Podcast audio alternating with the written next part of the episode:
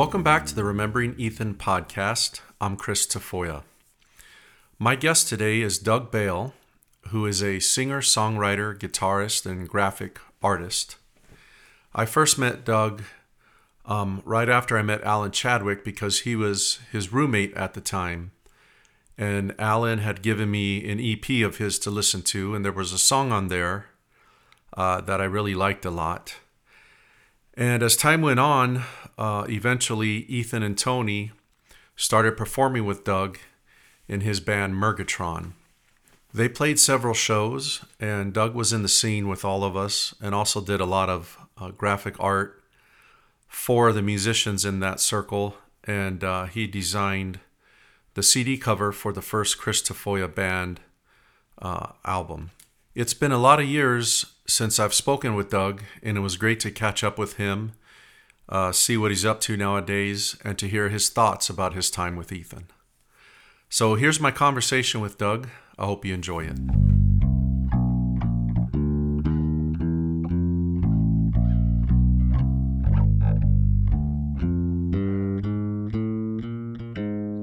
Doug Bale. How you doing? Christopher, I'm good, Mr. Tafoya. How are you? I'm doing well, man. Uh, it's been a long time since I've seen you.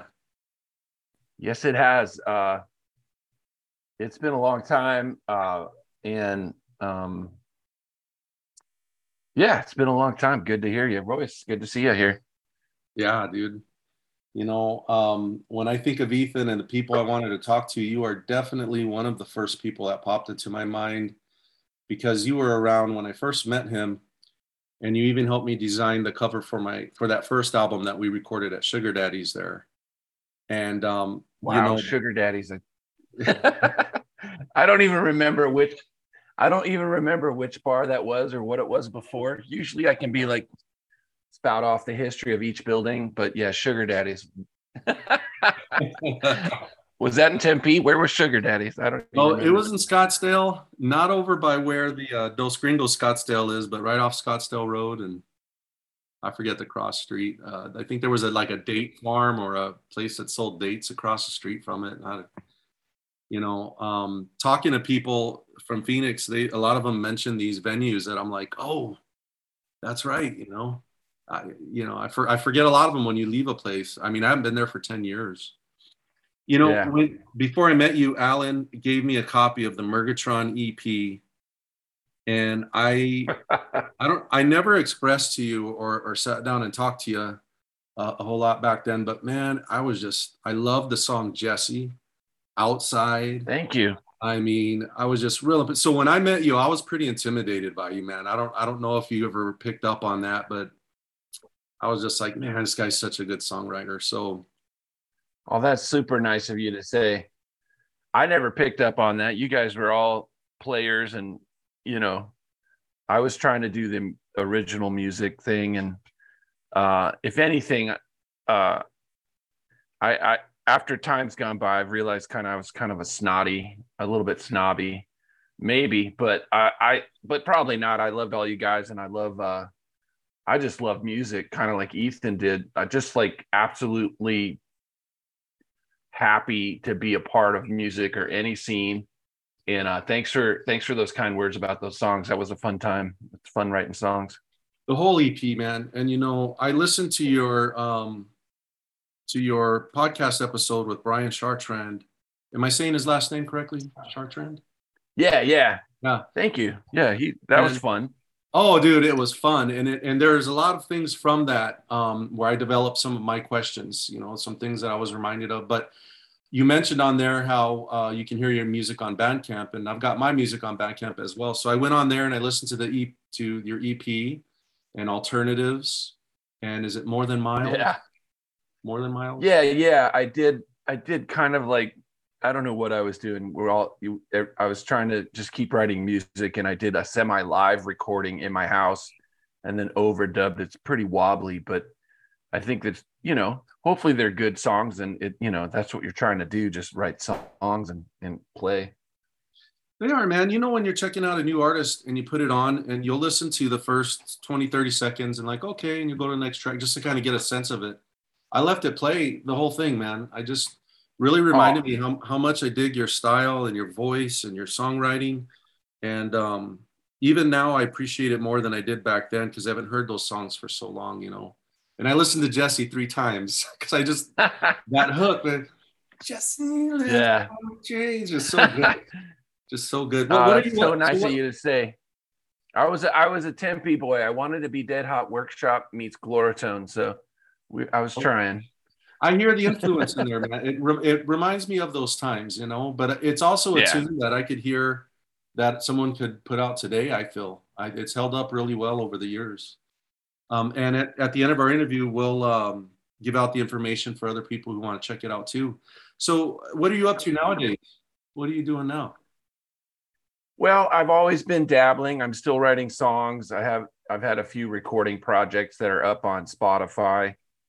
Um, and I always want to write songs. I haven't been playing out live for quite some time. I got to the point there where I was kind of like singing for my dinner, getting paid to sing, and then I I actually started playing some covers just because if you have three sets you got to fill, and it was fun. It was fun to learn covers. I realized, holy cow, this this is going to help me be a better musician. But that was you know even ten years ago, and then I've just been doing some sales jobs, been trying to keep keep doing art, support my hobby, or you know have one support the other. Um, and uh, I've been painting a lot, and I've I've done a, a, book. It was a it was a chap book where I did the illustrations with a with a with a poet from Phoenix. Uh, so I always try to keep the creative stuff going, but you know, I'm I'm working just day jobs. Been doing working from home, sure. on, well, on on the phone, doing Zoom calls. Well, maybe it's going to be a Bukowski type thing, man. Where what didn't he get discovered like at 52 or something like that? I mean, he he was just like working for the post office for the first half of his life, and then became this famous artist all of a sudden. Yeah, yeah, that that um, I'm blanking out, but yeah, like uh, because like I'm like I love Bukowski, but I'm like, wow, oh, that's the wrong hero. That's the wrong hero to pick, but his right. art, his art, his art's great. So all of these compliments, man. Thank you.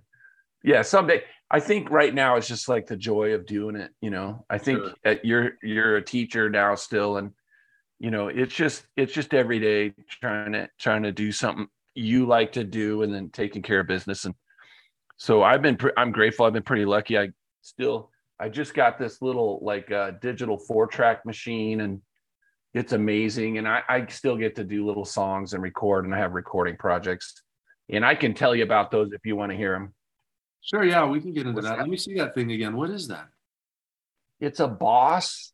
It's amazing. It's like remember the old Walkmans we used to have in junior high or high school or college, maybe for you.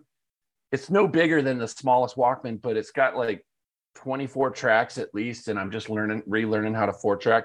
I never I've never liked using a computer. This thing I can just it's a, it's called the Boss, the Boss Micro BR 80. And Chris, this thing's insane. It's like 200 300 dollars and you can just go to town with it. No, that's a handy little gadget though, man. I'm gonna check that out. You know, I've got the whole uh you know set up in my studio with yeah, and the interfaces and the this and the that. And then Alan uh, gave away all his gear. Did you hear about that? Have you talked to Alan recently? I haven't. Every once in a while, he swoops in and we all text each other. But last time he texted me, he was like texting me from New York, and I just figured he's like running some company or designed the the United States Defense Computer System. Or I, I mean, I he's probably still playing music to some degree. I wish he was doing whatever he wanted because I know he loves music too. So well, I I did interview him, and uh, when his episode comes out, check it out because he catches everybody up on what he's doing nowadays. But um, yeah, is he up? Is he up north? He's in Portland, right? Or he was? Yes. Yep, he's living yeah. there now. Yeah, and he's got a, a pretty cool job, and uh, he talks about all that. But what was the reason that I brought Alan up though? Oh, when he uh, oh, moved, oh, gear. Yeah, when he moved, he decided to kind of like get rid of that stuff because it was dragging him down because he wasn't using it and he was looking at it and feeling yeah. bad about it. so he gave most of his gear to his buddies in Phoenix, and he sent me like all these preamps and microphones. I mean, it's just yeah, very generous nice. of him, dude. So, but then began the journey of me having to learn how to use all that stuff. You know, it's just like a little overwhelming, but it's fun. But that it's I bet that, that, little machine you have probably keeps it pretty simple. Which uh I got to keep it simple, man. Uh, and then, uh, yeah, it, it's like a it's like a really nice sketch pad, but uh, um, you know, it's uh it's exactly what I need. It's like not too hard to figure out, and and the quality on it, it's insane. And and I don't even know how to mix stuff really that well on it, but mm-hmm. Uh, after the thing, I'll just shoot you a little sketch I made that was fun. But like, uh, yeah, I recommend it to anybody who just wants a. It, it's a great recorder for live. It's got built-in mics, and then you can plug in, and it's got all these amp presets. So it's even got vocal effects, so it's just really? it's pretty elaborate for what it is. Yeah. Dude, the technology on gear now is just insane. I've replaced all my amplifiers with a little foot pedal, and I've got like seven different. Yeah. I mean, it's insane. Are you still are you still playing shows out or every um, once in a while or? Yeah, every here and there. Yeah. Um, pre-pandemic, and then when the pandemic hit, obviously I. Uh, yeah. Uh, but what was good about that because um, everybody kind of has like a little bit of a silver lining when we went into isolation, right? And you had more time to yourself. I just started writing a ton of songs and uh, working on music. So I've, I've really just been focusing on original music. I did a gig this summer, a cover gig. And man, if you don't use it, you lose it. I mean, I was in the middle of Beatles yeah, tunes, like where, what chord? I don't know where I'm going. where am I? yeah, that's I. I kind of well, I I stopped I don't know, but like, but then I always seem to come back. So hopefully I can get back into the gym. Sure. Yeah. Yeah. I can't really sing that well at all. I, I don't know if I ever sang that well to begin with, but like, uh, I can still play most anything, but to a Dude, degree. We're all our own worst. We're all our own worst yeah. critics, and your voice is awesome. Yeah. You shouldn't. Yes. Well, thank you. Job. I know it's hard for you to believe. It's hard for me to believe when people tell me the same thing. I get it, but um, yeah, I hope you keep at it, man. So, you know, a good, I guess a good place to start with Ethan is how you met him. You remember? Um, that's a good question. Uh, uh, let me scan my brain. I know it was the cover band situation. I moved into Alan's and I was automatically introduced to a whole rep like sure. roster of interchangeable cover band people so I met Ethan pretty early on. I mean, I knew Alan since way back in his chat. Well, I'm I'm bringing up Alan first. Uh, I knew Alan um, in the Chadwick days. and I met Tony. Uh, dang it, Tony King first because Tony was subbing in on some gigs, and and you brought up Brian Chartrand's podcast. Please go listen to Tony King's too. It's hilarious. I'm planning you on know, it. Uh, yeah, Gary Sanchez used to pay Tony in like free beer. Like Gary didn't want to. Gary was always late for gigs, so he'd pay Tony to go do the first set. and then Chadwick's like, "What the fuck, man?" I don't know. Anyway, that's a whole nother podcast. But um, yeah. so I probably met Ethan pretty early on because Alan was in a couple bands with him once he kind of branched out from the Chadwicks, and Alan you know, Alan and Ethan go hand in hand for me. I was living with Alan and I knew Alan pretty early on. We lifeguarded together way back in college days. But once I met Ethan, it was like instant supportive. You know, Alan had a rehearsal room in that house and, you know, Ethan was probably there and they were, you know, I was just like a, you know, hey, these are these these guys do what I want to do. They're already doing it. They're making money a little bit different. I, you know, I was like kind of my material is precious and I'm an original songwriter and but it didn't matter. I'm not, I don't really present like that guy. And I just like glommed on. I went and saw their shows. Uh, I was kind of just blown away by Ethan's like energy and uh I mean at first I, I just was like that's that's a fun guy. He's a fun guy. I didn't know really the depth and the like you know inverted pyramid or whatever you want to say like the pyramid at Ethan, you meet him, and then like there's all this depth underneath him. So like, uh, it was probably those cover band days in that Tempe house on Ladonna with at Alan's house. That's where I met him.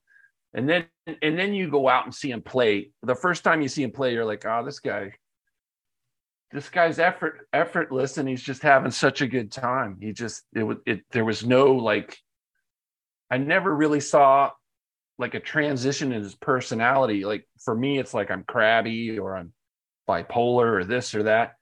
And you know, I, I wasn't always around Ethan, but when I was, it was like seamless. he was just full of joy and kicking butt and playing and positive. And so that that's where I first met him in that first couple cover bands. And I actually did a little graphic design for them too, because I was just trying to do stuff like that for their band Tate. Mm-hmm. Remember that band Tate?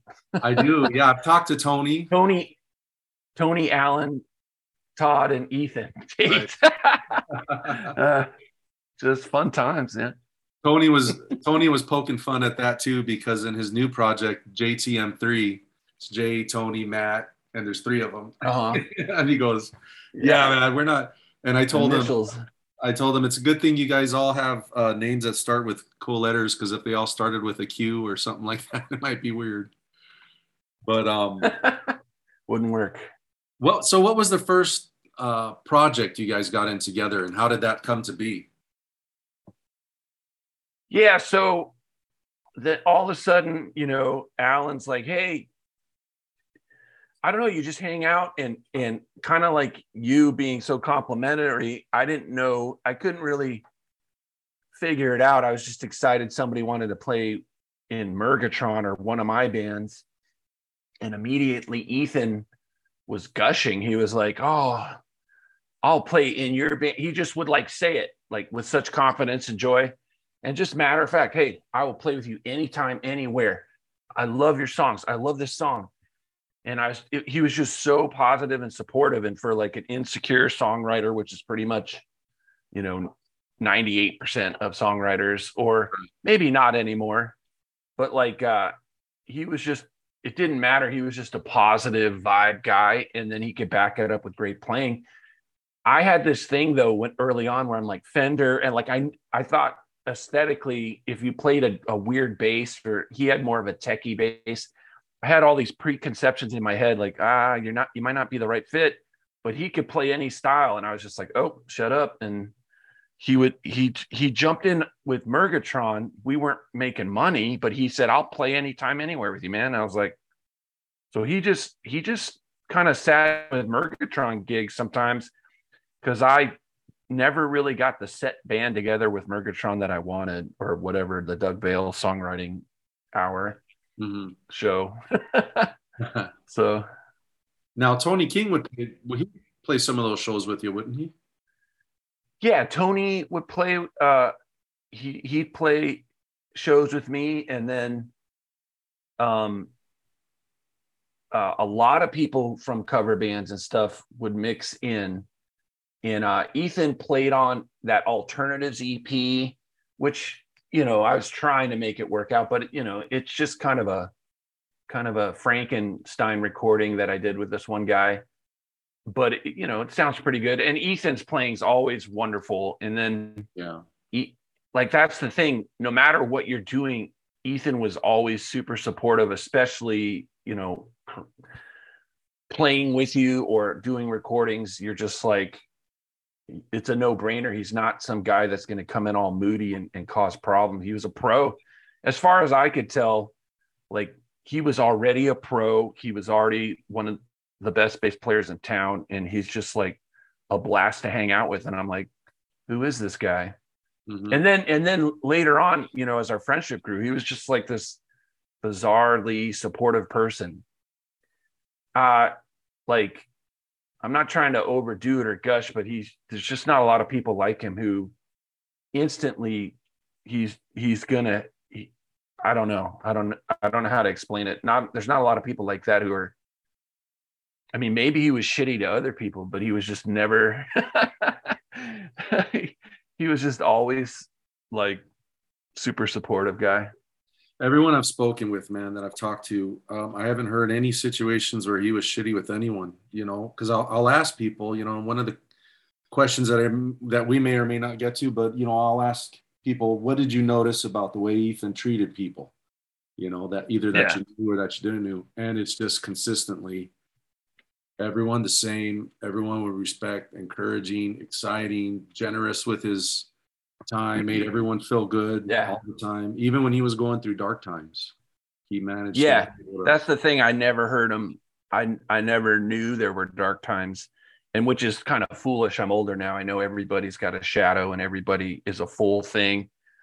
But he had that mist, almost mythical level of being able to uh, be that nice guy. But don't don't mistake it. He was able to stand his own, and you mm-hmm. know uh, when you hear about a really nice guy, he also had that ability I've always wanted to be like, no, motherfucker, like that's fucked up. Like he would he would also call shit out and mm-hmm. but in a really positive, like clear way. And I was like, who is this guy? Like, um, I don't know, that just popped in my mind, like really supportive people, really friendly, but also very uh assertive, determined, and like he was able to have kind of this sort of morality. Maybe that's not the right word but he he would his energy would shift things positively in a way that i admire where if things got negative he wouldn't just let it uh, build up. He'd say he'd kind of put his foot down and go look dude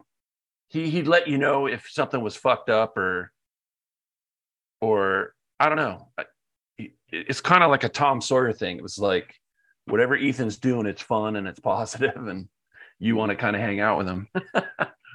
yeah, I, I know what you're talking about, and you're the first one to kind of bring that up. You know how he he was able to stand his ground with uh, style and grace, and you had he, no- didn't, he didn't really give a shit. Like it no. didn't matter who you are, but he wasn't ever rude. He was just always right. positive. He's like, dude, you're full of shit if you were. And that's and I admired that. I admired that too, man. You know, I wish that I would have been able to pull it off as smooth as he did. He was really good at that. It's true. Yeah, I mean, I mean, the the the world of being in business for yourself is one thing, but like the world of being a musician in bars and like trying to create your own environment and always be consistent. I mean, I admire that in him and uh as I was playing more and more gigs for money and it's it's lonely. It's a tough it's a tough grind because you're like, I'm in this new spot. I don't know anybody. Uh, maybe I'll have a drink. I mean, anxiety. Mm-hmm. Uh, you know, lots of jobs give you anxiety, but I, it, I don't mean to. St- I mean the sheer joy and gratitude and luck to be able to play music for people. That's amazing. But it's also a tough grind, and uh, you know, I never as far as that those times when I was hanging with him, it was just always a good time and always that positive energy, you know. And you're right, you don't come across people like that very often at all, if at all in your life. He was very special in that way. Once once I got to know him, he started sharing all this stuff and you know, I was trying to be that alternative, not emo, it was before emo, but like more plaintive you know, kind of sad lyrics or or exposed lyrics. I wasn't like rock and roll guy. And I thought that was corny or whatever. And I realize now, full circle, it's all great, all music. But like he came up to me and he made a point to let me know, you know, I played Nirvana in high, you know, like all these stories about when he was in high school. Was it in Payson or Prescott up in northern Arizona? And I was just like, holy shit. I'm like, holy shit, this guy knew I was jealous of that too. Like he knew there was just no, there was never a question. I am a musician, and and he just, you know, kind of like Deacon Blues. He bought the, he already bought the dream. Like he's already in. Like that's what he's gonna do, and he's, and and you know, shame on you. Or I'm happier than you know ninety percent of these motherfuckers out there. He just knew what he wanted to do, and I admire people that are all in on what they want to do. I agree. Yep. Right. Now he um, he was known for doing acoustic gigs with anyone who would bat their eyes at him. Did you guys ever end up doing acoustic gigs together? Oh fuck. Uh, I don't think we did. I later on, I mean, there's kind of like Tempe days and Phoenix days. When I was in Tempe, he play electric bass with me and he'd play on recordings and he'd jam with me anytime. But we didn't really do much acoustic work Uh, because uh, once I started playing kind of like my guitar and my songs by myself, I would mostly do my shows just by myself. But um,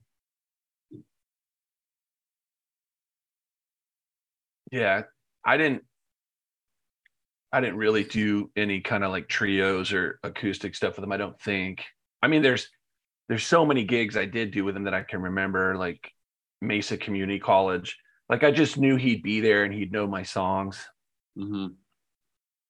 and he'd play them. Um, he, and he'd play them better than me. And there's a funny story where he's like, "I don't want that Doug Bale look." Like if I thought I heard him miss a note, he said I would give him this like suicide look, like all angry at him.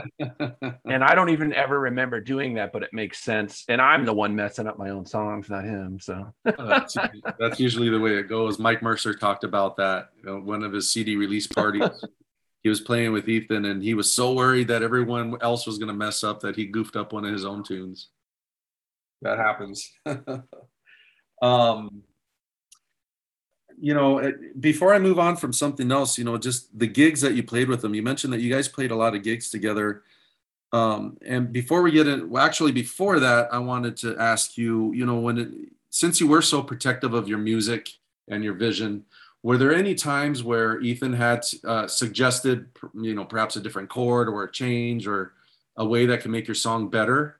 Or was that something that you, you know you weren't open to. Was he able to do that? Ethan was a ethan was a smart guy and i think he was emotionally intelligent more so than deceptively because he doesn't come off as an arrogant like person at all but he was so emotionally intelligent. I think he saw my insecurities and he just was like he always defaulted to me which was not the norm uh, in in and i don't know what it was whether it's true or he was just he he always expressed to me how much he wanted to play with me and how great he thought my songs were. And i was like it, it, and uh i don't i know he he musically he was technically much better than me way different level. In in maybe he would make a suggestion but he was always super deferential which was pretty surprising was pretty because at that time i'm like i going to make a call what the bass player should play. I'm going to make a call even what the drummer should do. And that doesn't always fly. And, and not a lot of musicians want to do that. They want to play what they hear and what they want. And, and at the beginning, I was really like, you know, it's the Doug Bale show because I, I have my secret sauce and I, I know what I want. He kind of deferred to me, uh, which was very nice because he was uh, uh, way more accomplished technical musician than I still am. So, yeah, he was amazing on his instrument. Um, you know, from all those yeah. gigs that you guys played together, uh, are there any specific gigs that stick out in your mind? I mean, you mentioned the Mesa Community College one, but um, are there any gigs that you know rise above the others in your mind, in your memories? It it's tough because with Ethan, he's all he's so consistent. You don't you don't you just know you're having fun. Yeah. And uh, I have a lot of memories of watching him a little bit more, but I remember playing like Yucca Tap Room and he's just having fun and he's locking it down. And, you know, no matter what mood I was in, sometimes I was in a good mood. Mostly I was probably just like in a panic attack or something, just, you know, trying to be a, in a band or a singer songwriter. And like, he was just super consistent, having fun. And, uh, you know, having he wasn't like glomming on. He was doing his own thing. He would Ethan is the kind of person that would just instantly have a friend or or his own thing happening. He's just so uh able to to be with he's a he's a people person which isn't always the case with musicians. So I just remember, you know, I'm not the luxury of like the bass is going to be locked down. This guy's a pro. I'm going to sound better than I usually do or this is going to be a good gig. And um, I mean, I remember Yucca Tap Room, but but it was like a musical chairs. I don't think Mergatron ever technically had a set roster for most of its run. So, Mm-hmm. um, I, I don't mean to talk more about my myself, but um, oh, dude, it's fine. I mean, it's all blended together. It's like a really nice. It's a, it's a really nice feel when you remember Ethan. Like, you know, it's all blended together with going to shows and being an honorary uh, honorary honorary member of every cover band that Alan and, and Ethan were doing. They were always welcoming in, and the music was always good. And it was it was different because they were always having fun on stage, and I was.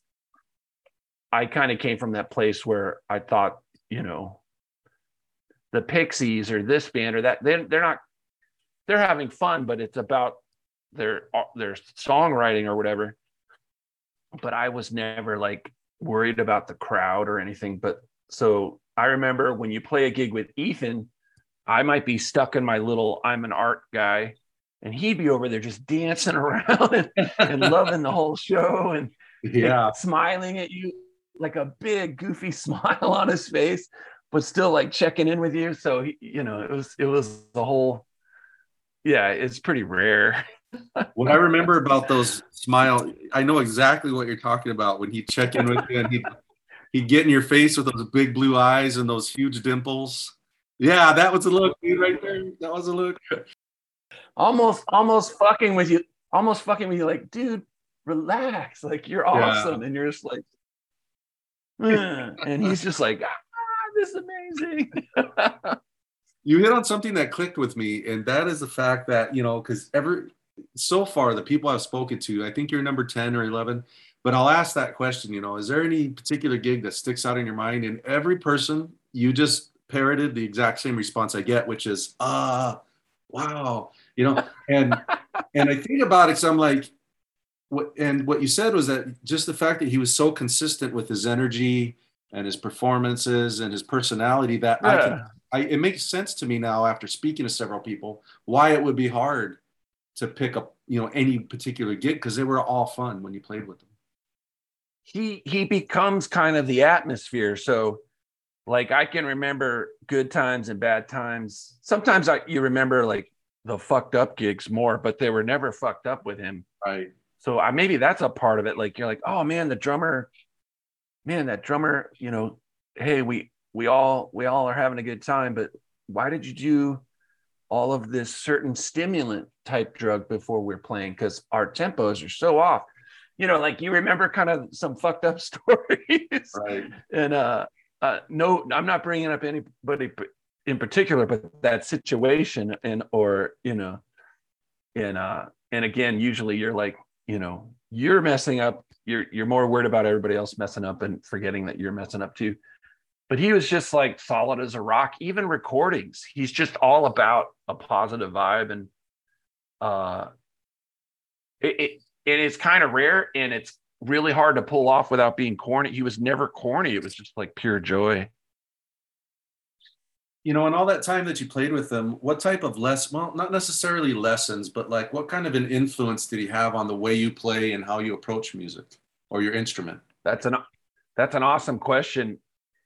And I keep kind of coming back to this mystical thing like I'd want to be. He would I mean, he was kind of a bodhisattva. He was kind of like a of a of a mind over matter guy. Like every time I interacted with him, he's like, "You already you're already better than."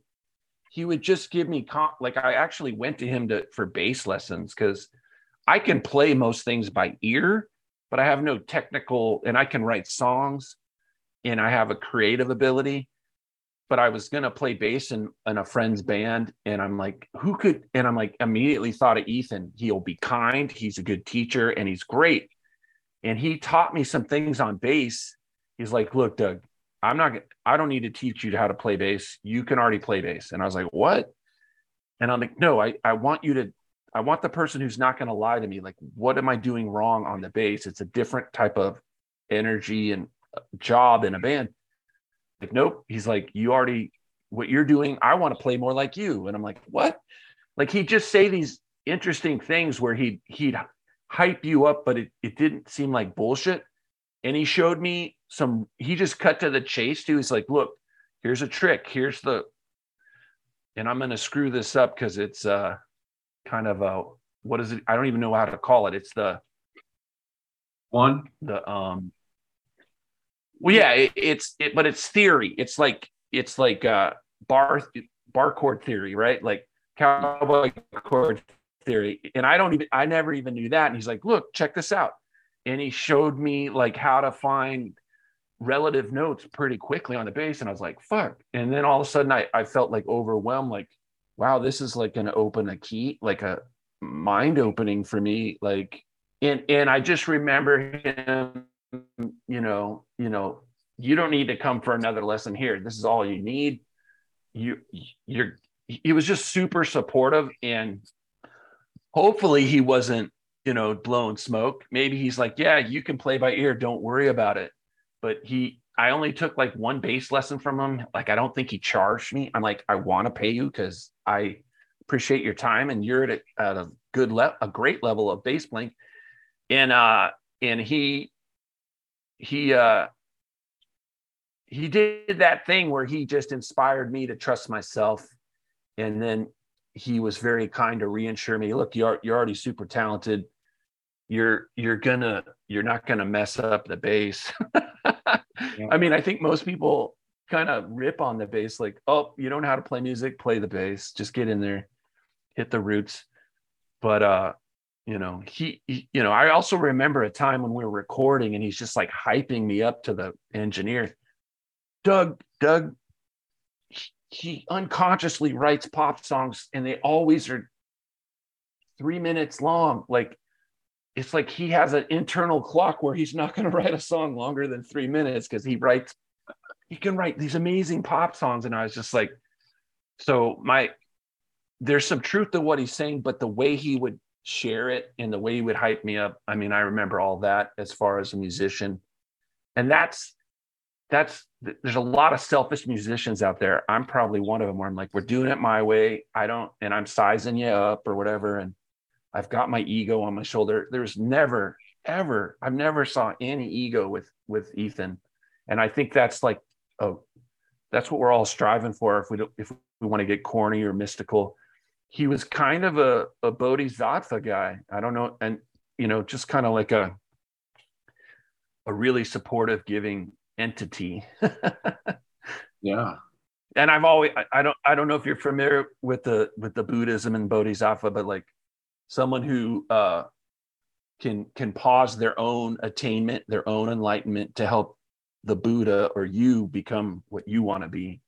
So, I mean, you're a teacher. Maybe he he probably did teach lessons, but I, I imagine he was as good or a better teacher than he was a musician. So, uh, Mike Mercer said he had a teacher's soul, you know, and he really did. Yeah, and, and it good, wasn't. Yeah, and it wasn't the type of teaching where sit down, let me show you. It was by example, and it was by yeah uh, comments and things like. You know, I I used to bring Ethan into my classroom to talk to my students about music and his career and you know what it is yeah and he was just man, it was awesome to watch him because he was just so great with the kids and they con- they connected with him so well.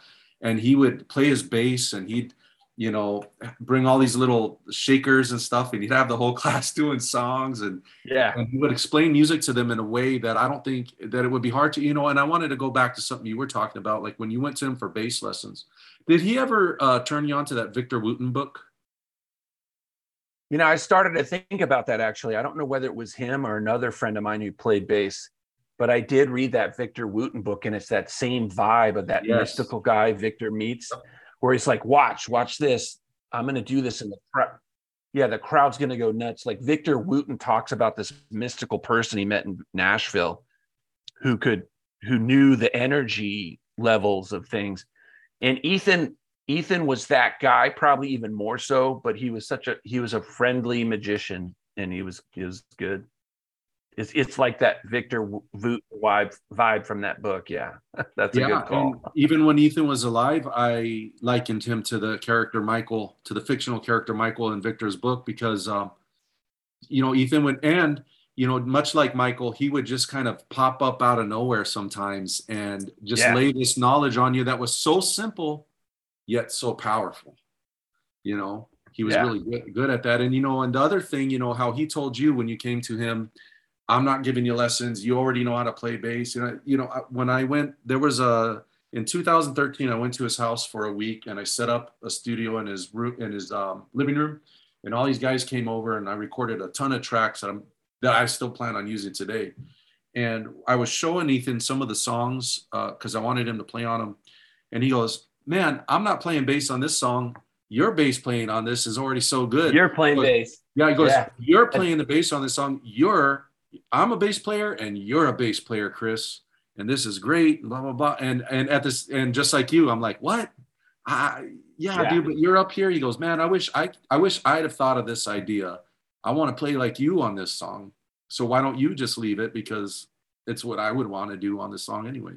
I was like, wow. He was real good at that, man. Um, so, you know, I, I listened, like I was telling you earlier that I listened to your interview with Brian and I learned a lot about you. And two things stuck with me. Number one is a newfound appreciation for Steely Dan. Because Oh my God. your in-depth conversation with Brian got me really thinking, and I went and started listening to some of their music and, was, and some of their creepy lyrics too. Was like, what? Okay, I see Yeah. what you're talking about there. But I was also reminded of your um, sense of humor and your quick wit. You know, you're really good at coming up with quick one-liners and involve prior knowledge of a certain subject. You know, and Ethan was also so intelligent Yeah, he- so quick. I mean, were you two able to match each other's wit and humor? Yeah, Ethan- we had a good time with that, and it it's it falls back to the same exact thing. He would just he would just he'd he'd match me. He could, pro, you know, at that time too. You're also like you're a younger guy, and you're trying to your ego is just in full bloom, and trying to figure like out a nice way to say it. Uh, you know, nigher knowledge of a prior. That's a really interesting way you put it. Did you say knowledge of a prior subject or? Yeah, you had to have a certain level of knowledge of, of, of prior and all kinds of different Yeah. project, uh, subjects. You know, like Yeah, you got to know who Chomsky is, who Bukowski is, or you know, the Pixies, or some obscure record from yeah. you know. That's part of that's part of the that's part of the bullshit of that blooming ego, because.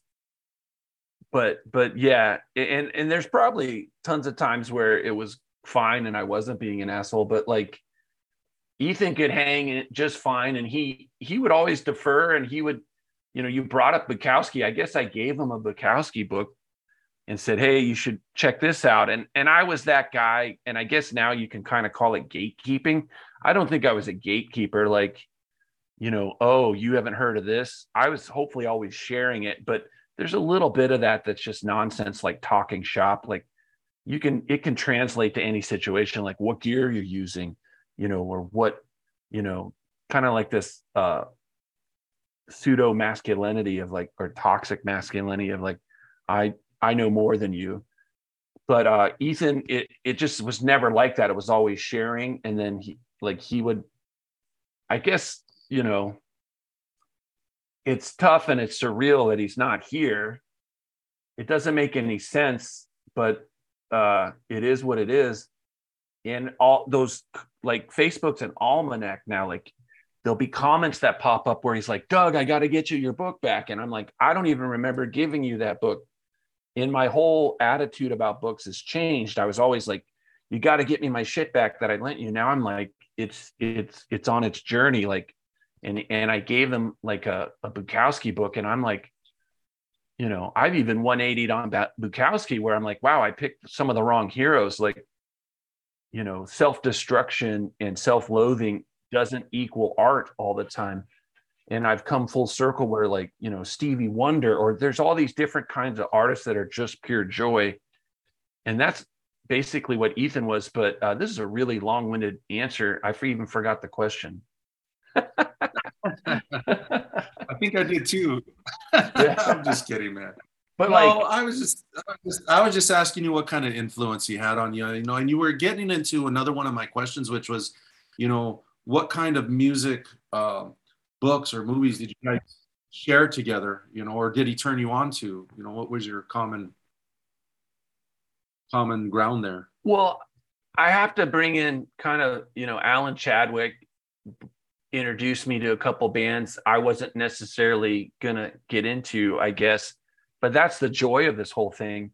As long as you're open, you're to, there's a bigger buffet of joys out there. There's like an infinite salad bar of amazing music out there. And Alan Al, I, I've known Alan Chadwick for a while, but he was a certain type of musician, like Led Zeppelin, classic rock, guitar tone is the most important. Area in one lane, yeah. I mean, to a degree. And then he introduced me to Steely Dan. And for Alan, he's like, nobody has this tone. Nobody recorded like this. And for me, once I heard Steely Dan, I'm like, holy shit, these lyrics, holy shit. Like I just, but, but with Ethan, it was just a it was more of a just a good time and we we'd kind of shoot the shit about oh what are you listening to now and i he was more of that open guy like almost like tell me what you're listening to doug he'd make you feel good like you're a tastemaker like oh you know whoa you know turn me on to some cool music doug and i'd be like okay i'm totally listening to cursive or whatever pre emo, post punk, whatever alternative crap I was so steeped in. But uh, it's more just like a, a vibe and a positive energy. In uh, you know, he he had some pieces that I wish I had an ease about him, a socialness about him. Those are my main. I'm I'm influenced by that. Uh, and, you know, there probably was the Victor Wooten discussion or some discussions, but he he's just it, it, he's a pretty rare person as a friend and at, and in a music scene. He's not pushing a, an agenda on you at all or or taste making or That's gatekeeping true. at all. Yeah. Mm-hmm. Yeah. After you guys um stopped performing together, did you keep in in touch pretty well? yeah it's insane like we're we're at bad i you know i would he he's like a best friend just add water or like he he's you know instant friend in a box like and i'm not saying that corny or taking away my friendship from him but he like i was at uh what's that place on indian school it's kind of the blues. What the fuck is the name of that? Char- Char's has the blues. No, it's the other. Char's? It's the other one where Bad Sneakers oh. would play. Yeah. Um. And you moved uh, away, so uh, I should know this more than you. Yeah. But there's that. Well, I, I went to a lot of shows there. Yeah, it's a good, oh, it's a great little mid mid-sized venue, and it's off Indian School in Phoenix, Arizona. And like blues bands would play there a lot. Uh, I'm just blanking it out, but I was there yeah, we're gonna remember as soon as we yeah. hang up. We're gonna be like, "Oh yeah," and I'll put it in the commentary of the podcast. Yeah, take I, your time. I know there's someone listening now, like it's obvious. But anywhere you see Ethan, he'd be the silly and playful, and and I was at Bad Sneakers because I just, you know, Matt Goodman was my roommate at Alan's, and then Matt Goodman right. in, introduced me to Mel Brown. Speak, yeah, Matt Goodman introduced me to Mel Brown, and I got to do a book illustrations um, with Mel Brown, who's an amazing bass player. If you haven't heard him, and they had a band called Bad Sneakers in Matt Goodman and Mel Brown, and every that was like a show that players would go to, and I'm just there, and randomly Ethan's there, and he's immediately like that smile in my face like he used to do when he was on stage. And we have a drink, and he's like, he's just like lifting me up, Doug, and it's sincere, and he's like, so good to see you. And there's a picture of us just making goofy smiles. So I would see him here and there. Uh, but I did, I kind of fell out of his circle once I moved downtown Phoenix and and I I wasn't really going to like the cover band shows as much anymore because you know of course I was there every week for a while in my youth because that was a good place to meet nice friends and and and women who like musicians and and meet more musicians and everybody's just kind of drinking and having a good time. Uh, but uh, yeah uh, Rhythm Room, Rhythm Room. Thank goodness, Rhythm. Rhythm Room. There it is. I was. Th- I've been thinking too. My wheels have been turning. Too. but I saw him there, and then he like bought. He's like he's that guy who's just spont. I don't think he ever lost his spontaneity or his joy for life. And you're instantly. It's magnetic. It's like uh, he he just had a like a super powerful positive charm. He was a charmer. So you remember the last gig you guys did together? Uh unfortunately, no. I think I think we tried to do that alternatives. Actually, Tony King, the guy recording that made Tony King play these pads, he was just obsessed with his gear where he could assign a different drum tone to the pads. And he's like, no, no. And Tony's like, I'm not playing these electric drums. Tony's a purist, or he was. And then, right. like, because now he's probably playing a cajon and a, but that's still more real and then Ethan played based on that one. And and in the same same exact story like drop of a dime hey what's my schedule? You know in this world even people who want to hang out with you it's so hard to coordinate. But I, and I have a feeling this was with everybody. He had such and even more in this day and age you know you don't get a text back for a month or something you know right there yeah let's do this. I'm in. Here's when I'm available. Like so we we we did that alternatives. It was just different. I was like oh i maybe i could get better takes or better versions of songs i'd already written like performance wise and recording wise and uh and uh i think actually ethan introduced me to the guy who was recording because that guy came up to ethan and was like you're the best bass player i've ever seen so like that's the other thing. Ethan was connected to like everybody and anybody, and and like mystically at all levels, and and all like all. I might side more like oh aesthetically this is interesting. He had it all. He's like aesthetically that's interesting. Technically you play good.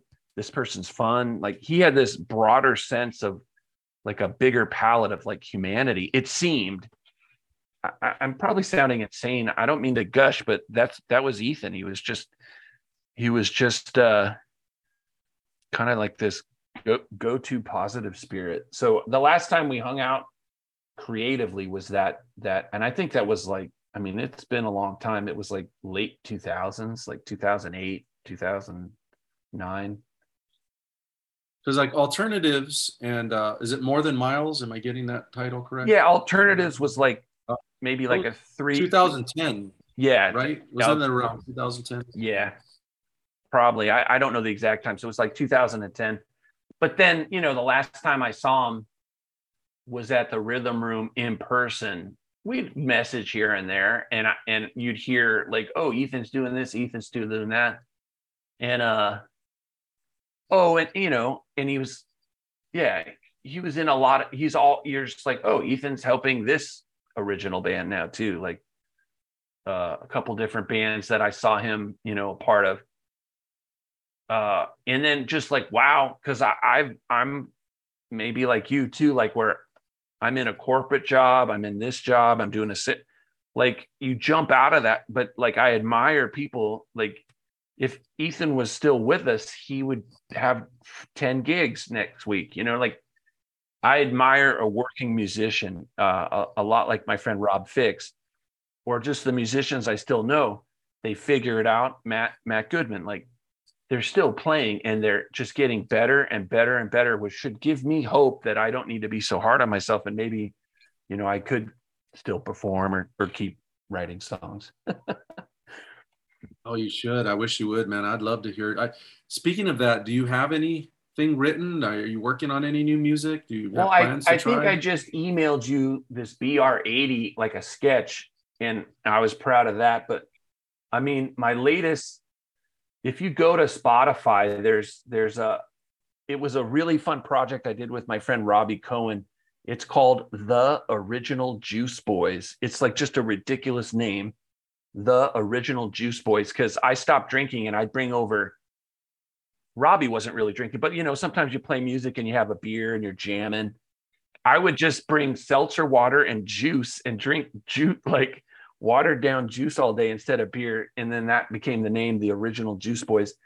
and we did this project a couple years ago actually now uh, where whatever we did that day had to become a song by the end of the day so it was more like this creative challenge and we'd write parts and riffs and my friend robbie is such a great songwriter himself i'd leave and then later that night i'd hear the song and let him do the singing and that's on spotify it's called the original juice boys and we have some pretty interesting songs there and that was a fun time so I mean, that's the latest project I did. And then there's another project called the Flighty Tronies. I can email you links to them.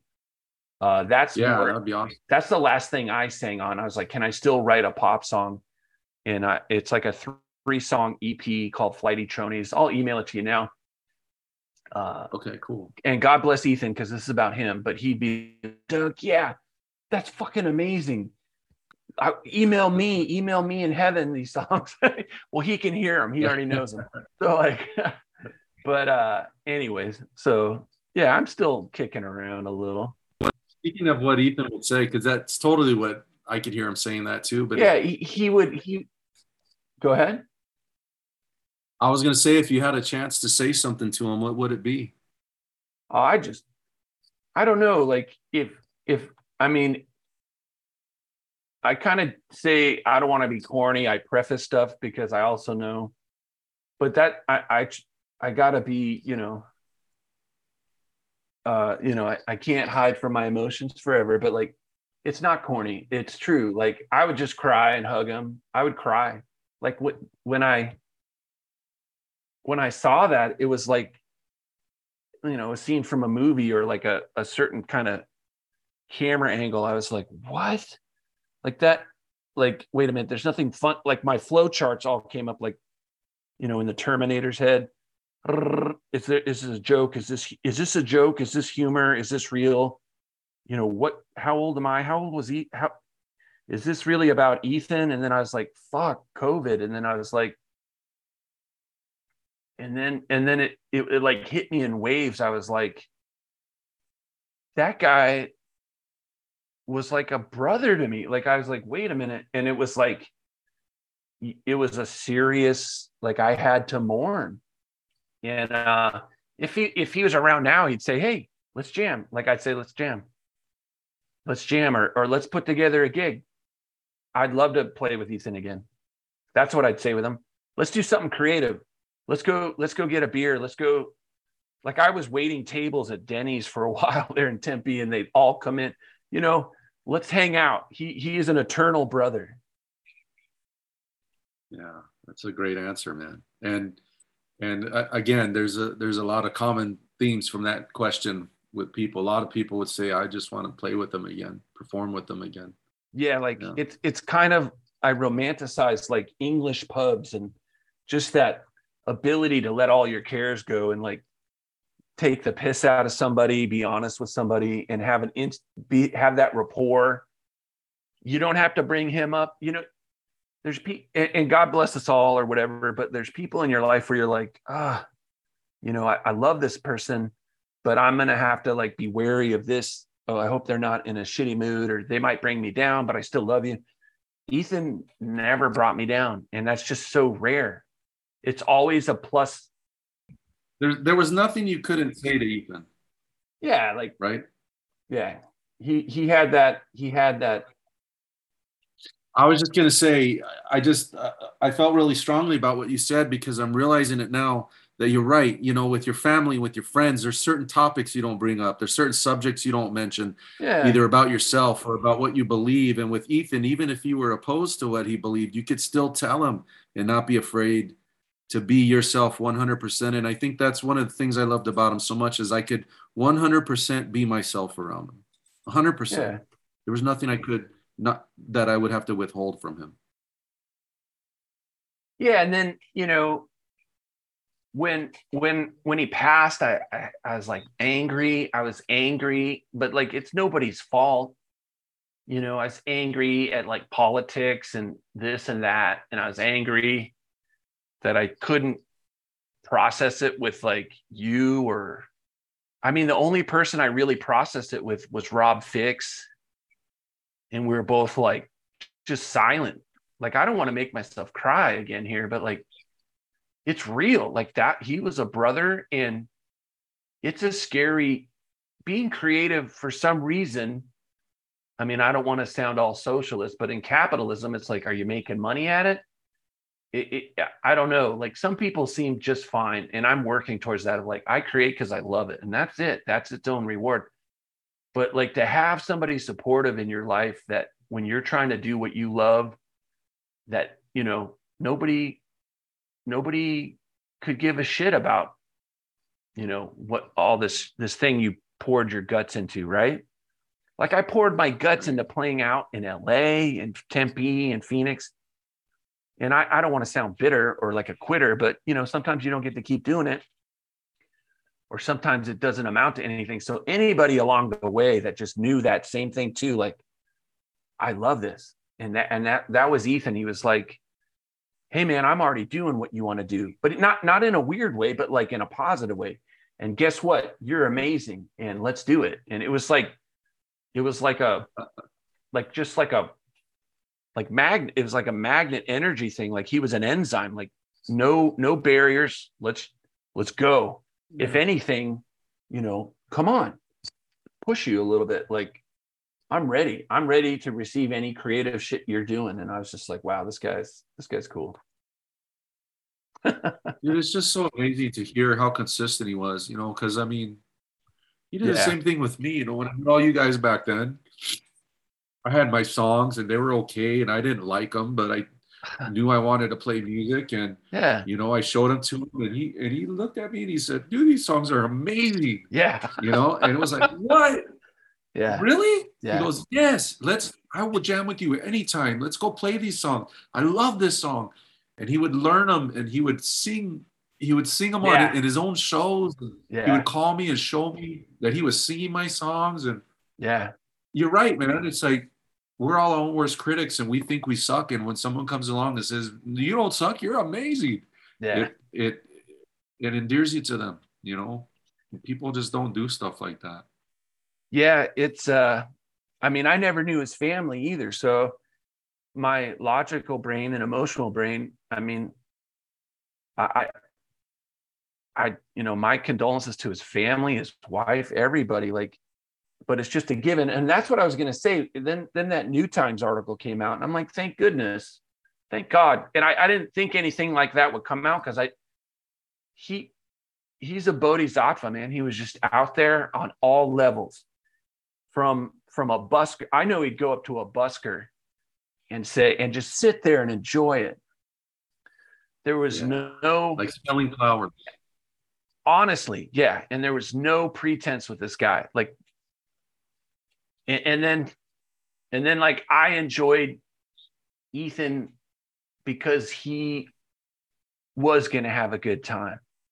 He was having a good time. He lit like that's that's really hard to do in a joyous way. Well, not, I don't, I don't want to say this the wrong way, but there's a theme here of like this, of a, of like a, I, I admire, I had admired his ease and his joy and being in the moment and allowing himself to just have a good time and do what he loves. Cause I think, I think a lot of people, we all have to work and we're all just doing what we do but he just already knew he's going to do what he loves and he loves it. And that love i guess the right word's love. He just he loved people and he loved music. And uh you know I, luckily in I, maybe you plop down anywhere in the world any city in the world and you're going to find those guys and gals just those entities that are like they're they're going to be supportive. They're going to be fun to hang out with and they're pretty rare. So um, you know, besides all, that's what you're going to hear, hope, probably hear. Like, not only was he a great musician, not only did he make everybody else better, but just he was a he was a rare person. He he's you're probably finding out he's being remembered for this thing, this intangible thing we're talking about, of just being like, hey, you know, I want to hang out and jam with Ethan.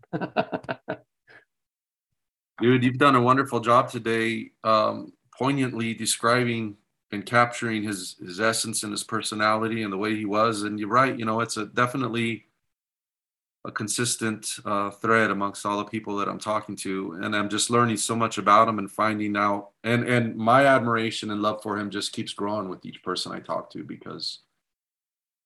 Thank thank you for doing this. When you when you contacted me and said you're doing this, I was like, I was like, yeah, this makes sense, and and because that's the thing, like he doesn't have any pretense from a busker all the way I don't, there's a whole half of people, more than a half of people I don't really know or was never really friends with. Like I'm friends with you, of course.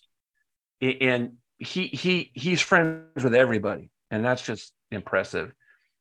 I, I'm not trying to judge myself too much here, but that's just an amazing skill. And, and I think, I think probably you, me, we strive to be, you know, open to people and supportive. So it's just awesome and and uh yeah it, and it and it's good it's good to talk to you and and you know as part of the grieving process too and just realize you know remember these things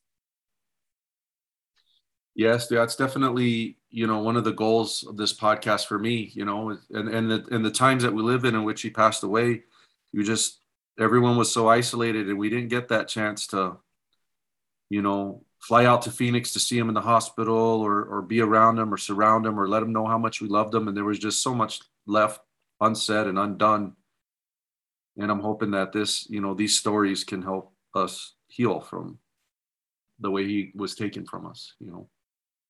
And thank you for being a part of it, Doug. It's so good to see you, man. And you know, I I feel like this conversation has rekindled a you know a, friendship that I hadn't thought of for a while and and I, th- I think of you every here and there especially when I look look at that first album or you know every once in a while um, I still got Jesse on uh, on CD on a CD that Alan gave me in 2002 or 3 or whatever yeah and I always wonder over there I wonder what art I wonder if he's still doing art I wonder if he's doing music and um, I'm hoping that we can continue to keep in touch and be in each other's lives from this point on, man, because you're a super talented get cat.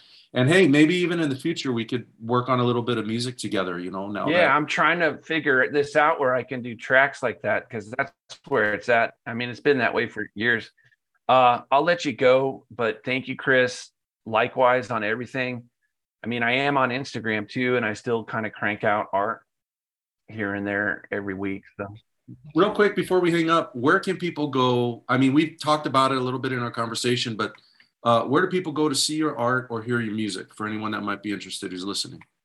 Well, thanks. Yeah. Uh, I'm on Spotify with that band called the Original Juice Boys, and that's just a fun recording project. I'm also on Spotify with a band called Flighty, Flight, Flighty Tronys, T R O N Y S. I, I shot you a little email too because that's kind of like the okay, last great. pop song. That's the last attempt at a pop song where I sang.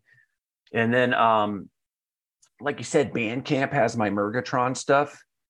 Uh, where it's a it's called Mergatron, M E R Mergatron. I pick weird names. And then I'm just on Instagram as Doug Bale. And how about your visual art? Where can people? A, a lot of my visual I don't have a website per se anymore, but on on my Instagram there's a little Linktree and you can see me doing like a live song. You can see the book I did. Oh, yeah, that Instagram's pretty good cuz you know what Linktree is? It just links it has all your little spots and you can see that book I did and um, some of my art and music there. So it's just Doug Bale at Doug Bale. That's how Instagram works at Doug. Yeah. and yeah, and uh, I shot you an email. Feel free to shoot me an email too, so I can catch up on your stuff. Sounds good, man. Enjoy the enjoy your time out there in beautiful Palm Springs, California. Yes, sir. And uh, it was great talking to you, and I'm sure we'll talk again soon. All right, Chris. Thanks for doing this. Thank you for being a part of it. Of course. Bye. Take care.